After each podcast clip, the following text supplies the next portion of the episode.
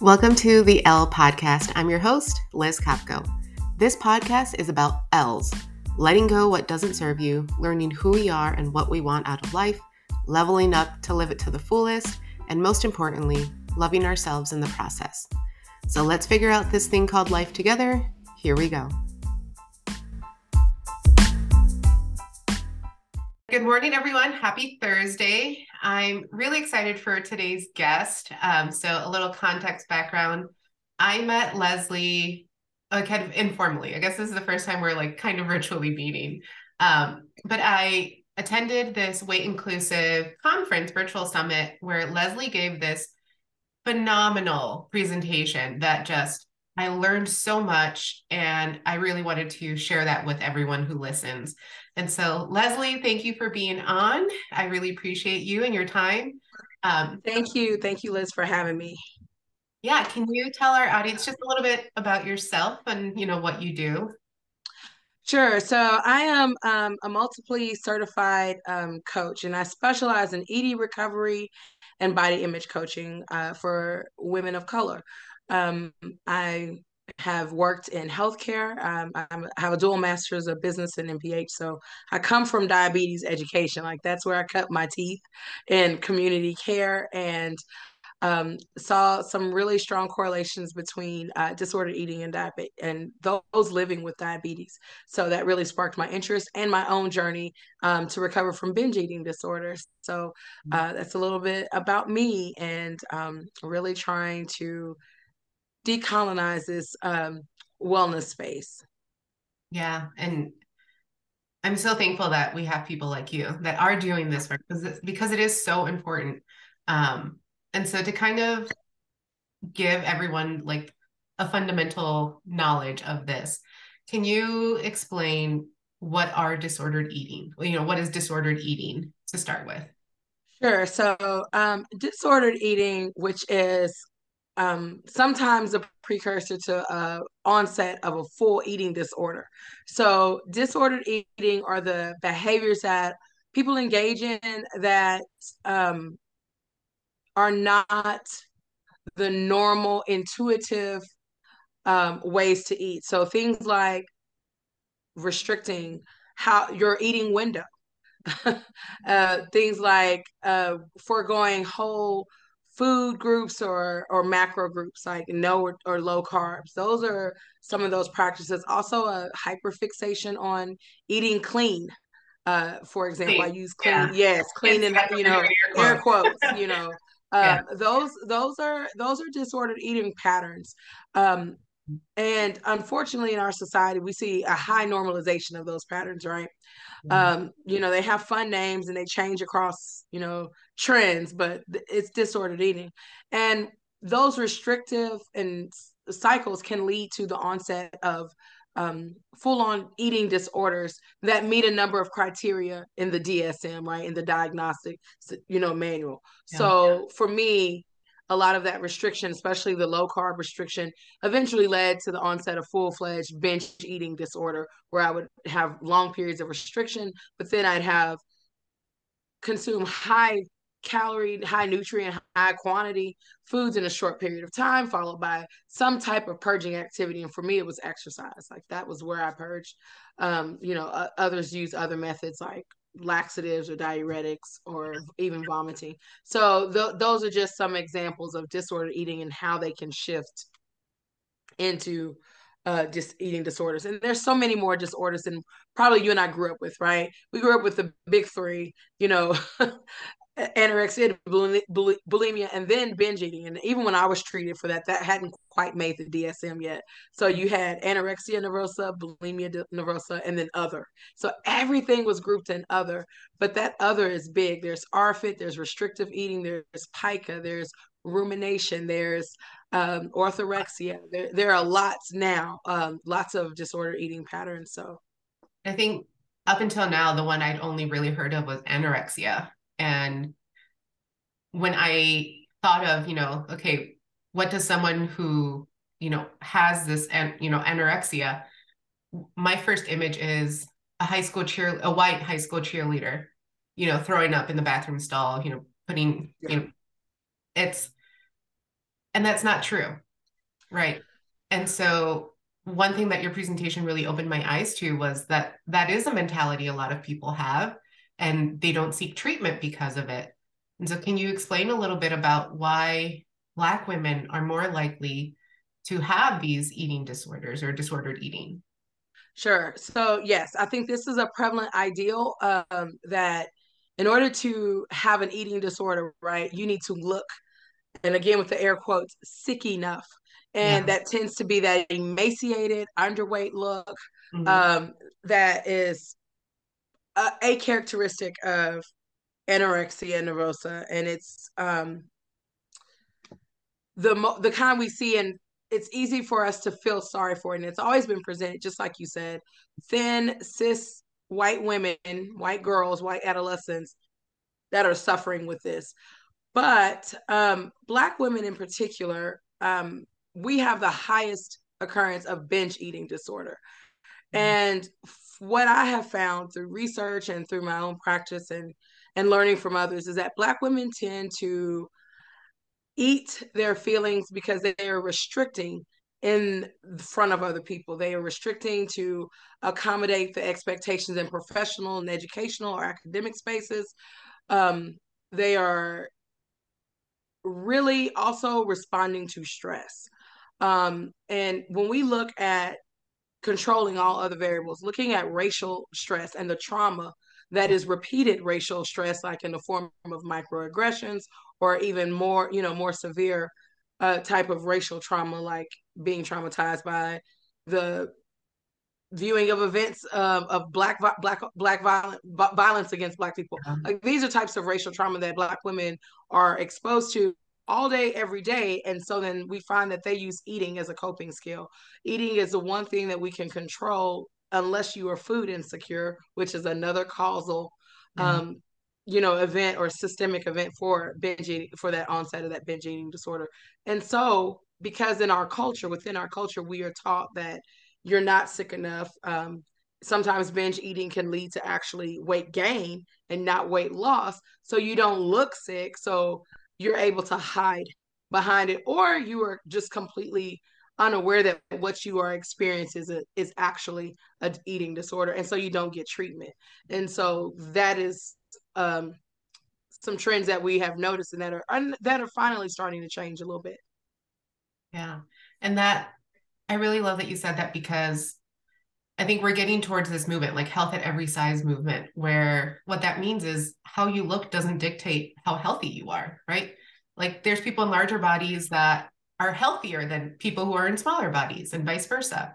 And so, one thing that you brought up that I really am still trying to learn myself is the body positivity and how you know it sounds great right positivity it's in the word and so it sounds like it's for everyone and you know it's it's a good thing. And i think like a lot of things it might be well intentioned but it's not exactly what it sounds like. And so can you know what are your sure. thoughts? Yeah. Sure. And, and and like you i feel like oh positivity it's got to be for everybody. Well i will say that body positivity in its purest form like in the way it should be is certainly for everybody. There is no reason for any person um to not have attributes about their body that they feel positive about. That's yeah. for sure. But when you put body positivity with that third word, movement, then we have something very different, right? So the body positivity movement, which was actually generated and started, found its foundations, its roots are in um, fat black women in the 60s 1960s really started putting this movement together um, and gaining ground with this movement. What we see now though is that it has been completely recentered on cis white women. And the problem is not that they don't deserve to feel positive about their body but the problem is that all the voices that we hear or see or that are uplifted are, of thin white women who would tr- by society, by the dominant culture standard, would still be desirable and acceptable. Yeah. So that is the problem because bodies that are black are on the margins. Bodies that are fat and black are on the margins, further, you know, from on the margins. Bodies that are fat, black, and queer are even further on the margin. So uh, each intersection brings us away from, you know, the the center or power or you know acceptability. And so the women that have the voices and the platforms and have kind of hijacked that, that movement don't have any of the problems that the marginalized voices and bodies have, but they're all you see. So you think that there that's all there is to that movement. And so that's why it's leaving black and brown and differently shaped and differently sized. You know, it's become very cis thin, able, able-bodied focused. Yeah, that's that's exactly true. Like there's a lot of celebrities um that that's the first person you think of when it comes to, you know, body positivity and how they have accepted their bodies, but you know, they still lose weight to conform to Hollywood standards. And um it's it's really complicated. And yes. one thing that I know I personally struggle with is okay, well, what can I do about it? I understand I'm not in that position. I'm not queer. I'm not black. And so how can I help make a difference in that situation or you know can I you know, if I don't have that experience, how much can I really say? And so how does one go from or first before we even get there this concept of co-conspirator i love it i'd never heard of it before your presentation. And so i've always heard ally that we should all be allies that you know i'm an ally because i do this or do that. But there's more beyond that. And i think that's oh, yeah. something that i i didn't know and i'm sure a lot of people sure as hell don't know. So what is more than an ally? So i would um put put allyship kind of on a continuum on the spectrum right? So an ally would be that i'm aware you know oh this is different from other people right? So uh, and i and then maybe it doesn't align with your values and so you start to learn about it. Like to me that's what an ally is doing. They're learning about um, systems they're learning about inequities they're learning about their role in in that and and maybe they're not actively or intentionally still upholding some of these systems that lead to these inequities and then the next step is an accomplice. This person has done some of their own internal work. And when there is uh, a call to action, they show up. Mm-hmm. When when when there's a march about brutality or, or, there's a march about an injustice these are your accomplices they are with you they are they are they're holding space for you if you're the demographic that's being centered, but they are present with you. And so even just that jump from allyship, I mean, if people have called themselves allies, like they should really consider when was the last time that they showed up at an event or a rally or gave money to an event that, you know, or, you know, or talked to someone that they knew about this, okay? Yeah. yeah yeah like so so eh, a lot of people are to real if they have that heart chart they're they're to notice a stark difference in their involvement just from ally to accomplice but to become a co-conspirator oh man this is where it's at because this person is not just showing up they are hosting events they are they are at they're at the forefront without being centered and the best way i could explain that is if i think of if we think of talk about things in this in this nation's history, like chattel slavery. That chattel slavery would not have ended had white people also not been on the Senate floor, on the government floor, talking about yeah. ending slavery. Those were uh, those were co-conspirators.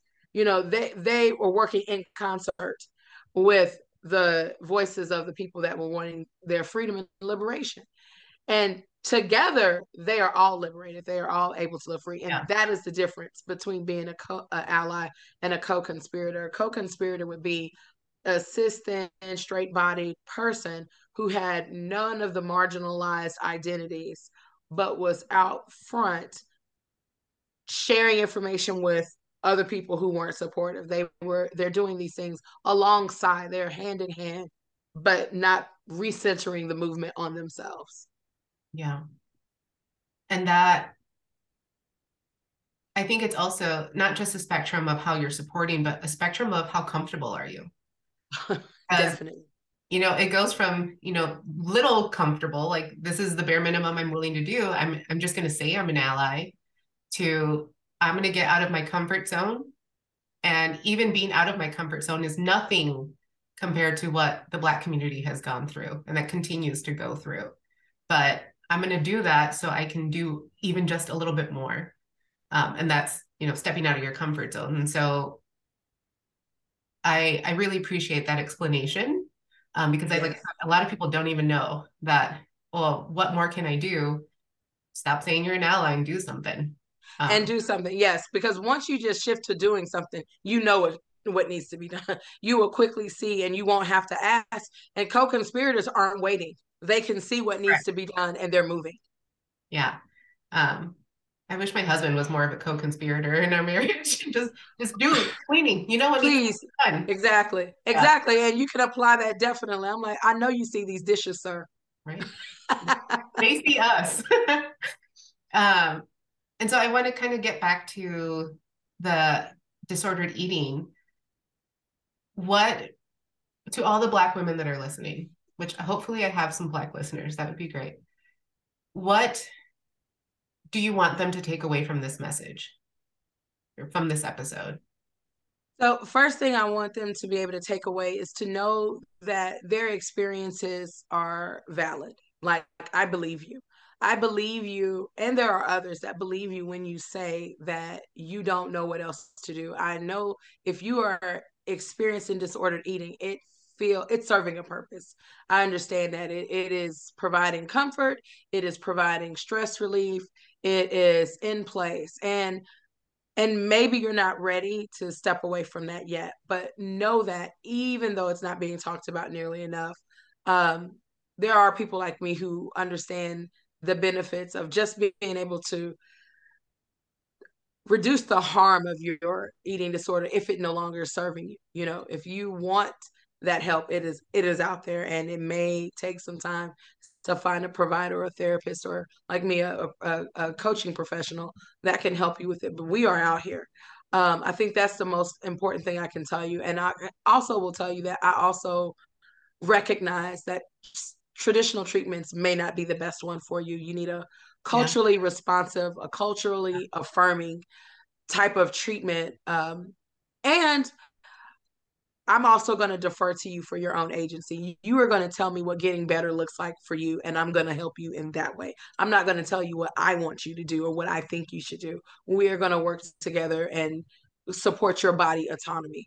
And that is what I would like for Black women and for women of color and period to take away from. Nothing is wrong with your cultural foods. There's nothing wrong with your beauty. We can reclaim all of those things and you can live a, a joy filled life. Yeah. And one thing that I, I tell a lot of my friends that, you know, vent to me about, um, you know, I'm stress eating this week because work is, you know, so and so. And they get to a point where they they hate themselves for for stress eating, for binge eating. And I have to remind them like it is a coping mechanism. And unless you have another coping mechanism to replace it, you're just going to automatically go to it. And that is not a bad thing. That's your body trying to survive. yes, it is. And that's, and I know that traditional eating uh, tr- uh, disorder treatment hence centers itself on um, coping skills, coping skills. Mm. But what I do differently is is that I look at where the systems are causing this stress. So if it's stress, if it's your stress, we're going to look at your beliefs around productivity and rest. Do you not feel that because you're a woman of color, you're able to rest, or do you, are you being told that you're not as productive because you're in a racialized identity? like those are systems that we look at when you work with me so we can get to okay well this is serving us. What is the real need that is needing to be met? Okay stress relief.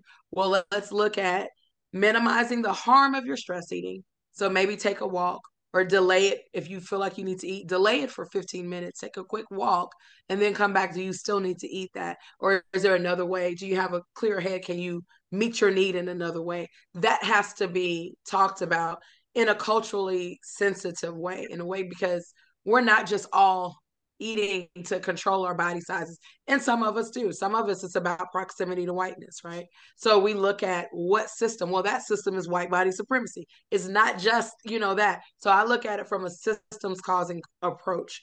Um, I don't, traditional treatment puts too much responsibility and blame uh, black women are often called non-compliant and you've heard that yeah. with diabetes care you're like you know exactly women of color we're, we're called non-compliant but you're forgetting that i still have to work out in this racist world. I'm not non-compliant i'm just doing the best i can in this moment. So yeah. and i love that because it's not all 100% on us. It's not just a matter of willpower or discipline or choice because there's a lot of these things that you mentioned are not in women's hands. It's not in their control. And yet they still blame themselves for it and they're called non-compliant because they didn't do exactly what you know providers said given that they were also not given additional resources to achieve those goals that they didn't decide on themselves.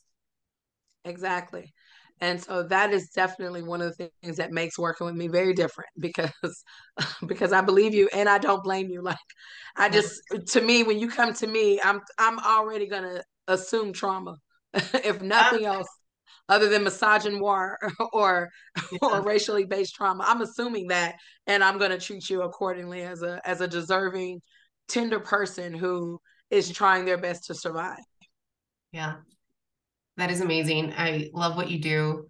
Where can people learn more about you, what you do? If they want to work with you, where can they find you? I am most easily found on Instagram. I am eatfree.livefierce on Instagram. Um, I have links in bio. You can go to my webpage and on the internet, you can find me at Leslie Jordan Wellness. Easy to find. Great. Well, Leslie, this was amazing. Thank you so much for sharing your knowledge, for the work that you do. Um, and I will definitely always reshare all your things. And you did have an event coming up, didn't you?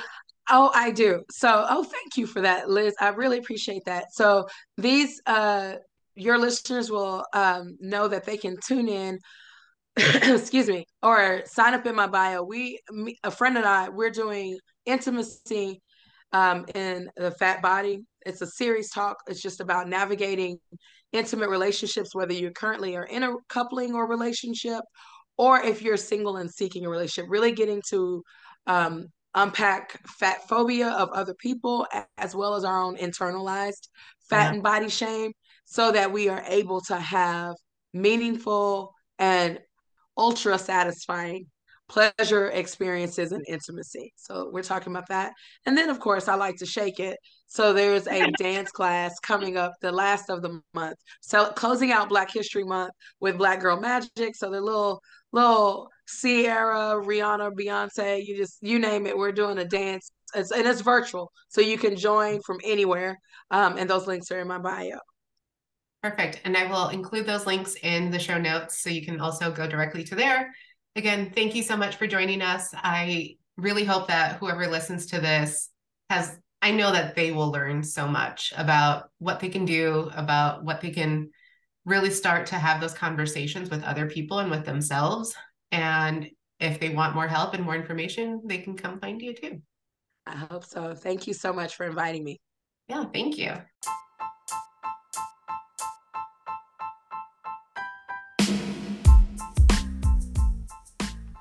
If this episode was helpful, please share it with your mom, your friend, your neighbor, everyone. Help me spread this word as far as possible because we can all use a friend that gets us and that's there for us. Thanks for listening, and I'll see you next episode.